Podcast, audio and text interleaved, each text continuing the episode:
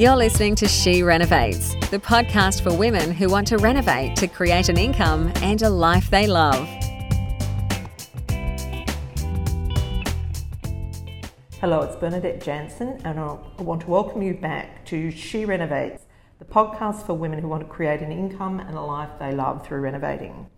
Um, so, we're up to episode four in the 14 Days to a New Bathroom series, and today we're going to be talking about bathtubs. So, for the next few series, I'm going to be expanding on the various components in a bathroom to give you some tips and some insights into the things you need to think about when purchasing and installing these items in your bathroom. So, of course, when you're thinking about the bathtub, the first thing you need to think about is whether you actually need one or not. So, these days, bathroom doesn't necessarily need a bathtub, so we need to, I guess, check whether it's required in your bathroom because it does take up a significant amount of space. So, if you can eliminate it, it will certainly free up more space for the bathroom, and that will enable you to create uh, more beautiful and functional room. So, as I mentioned in an earlier episode, first port of call would be to go and have a look at the house survey and just check the the information that's there on what the general public wants in terms of a bath and their usage. But I would say, as a rule of thumb, that family homes generally need a bath in at least one bathroom. This is because that in terms of bathing children, a bath is still quite commonly used, although I know a lot of young children do now shower, but for the traditionalists that really like to bath their children, then a bath is a deal breaker. So I'd say anything with three or more bedrooms, you would want to make sure that you had a bath in the property. But then for the properties that have one or two bedrooms, you probably need to consider your market. So, you know, I think, well, I certainly have taken the baths out of houses and apartments with two bedrooms and one bedroom, not because I thought that it wouldn't be used, but more because the bath really compromised the space. And in order to get a wow bathroom that was going to sell the property, we needed to take the bath out. So that's what we did. If the property had more than two bedrooms, I probably would have reconsidered that.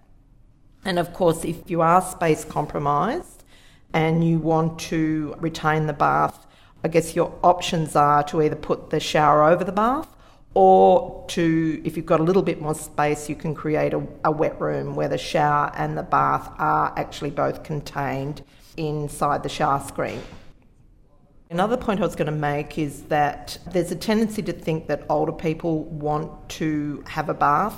And I have to say, once we reach a certain age, there is a tendency to worry about slipping and falling. And so my experience has been that older people tend to prefer to shower for that reason. So, of course, you know, you need to know who you're pitching your property to to be able to make an informed decision about that. Now, once you've decided whether the bath stays or goes, the next thing to do is to decide freestanding or inset.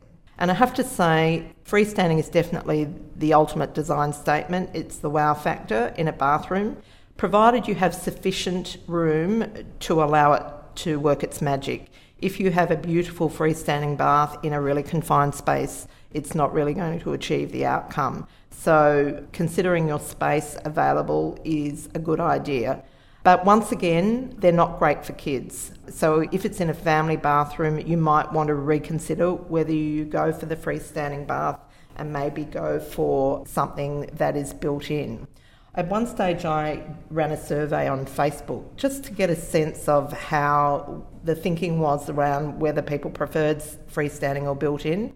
And I have to say, the results were 50 50, which really surprised me because I actually love freestanding baths and I thought everyone else would too, but surprise, surprise, they don't. And some of us think about the practicalities.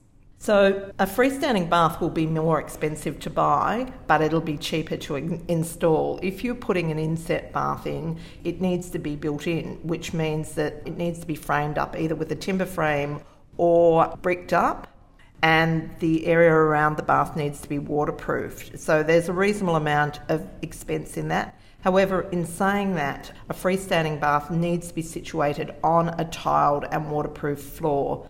But I'm guessing you would have done that anyhow, so it's probably not an additional cost. In terms of the types of or the material that the bath is made from, that you've got three main materials. There's acrylic, there is stone, and there is a steel or a metal bath.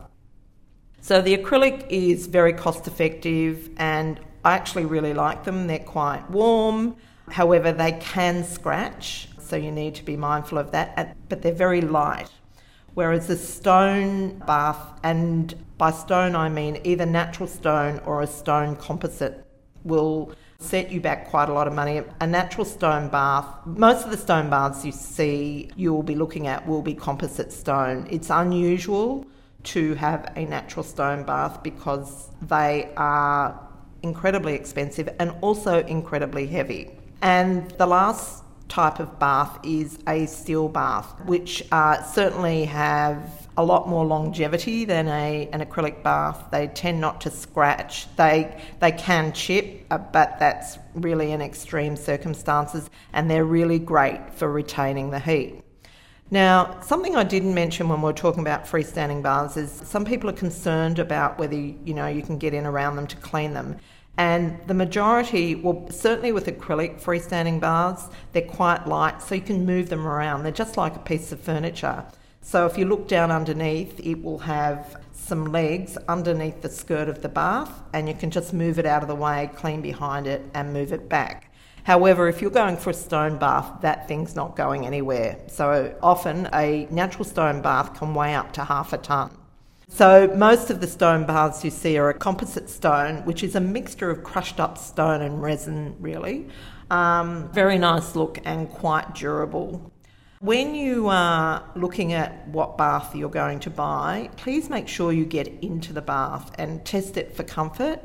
And the other thing is that some of the acrylic baths are quite light so, you know, with the egg shape, they can be quite sort of unstable until they've got water in them. So just test that out. Once they get the water in them, you find they don't go anywhere because it adds to the weight. Which brings me to the subject of weight. You need to know the weight of the bath to determine that your bathroom floor is strong enough to take it. So if you think if you're putting a half a tonne of bath on your bathroom floor, you might want to put some extra reinforcing in it and get that engineered so it really stands up to the dead weight. Okay, so the other things to consider are the spout, whether you're going to have one coming out of the wall, and the tapware. So, you know, you can have a an outlet and mixer tap that's fixed to the wall, and you want to make sure that that outlet is long enough that it delivers the water directly into the bath. You can have your outlet in the ceiling and have it fill the bath from the ceiling. You can have a, an outlet that is floor standing with or without the mixer tap. Sometimes you can have a floor standing out- outlet and have the mixer tap on the wall. But just check that whatever you buy works with the bath you've bought so that the outlet that's long enough, if it's going to be wall mounted, that will reach into the bath if it's a standing outlet, that it's tall enough to reach over and into the bath. And the last thing to consider with a bath is whether you've got enough landing spots around the bath. So you can imagine that if you've got a freestanding bath, there's nowhere to put something down. So if you're lying back luxuriating in your bath with your glass of wine and your candle, where is it going to sit? So you might want to make sure that you've got a wall niche along the side of the bath so there's somewhere to put your things while you are meditating in the bath. Okay, so that's all I've got for you today. I hope you've got some value out of our little episode on baths, and I'll look forward to seeing you tomorrow when we talk about basins. Okay, so that's all we have got for you today. And before I go, can I ask you a favour? So that we can spread the love, could I ask you to go over to iTunes and leave a review for the She Renovates podcast? I would be eternally grateful for that. Thank you. To discover how to harness the power of renovating, check out theschoolofrenovating.com.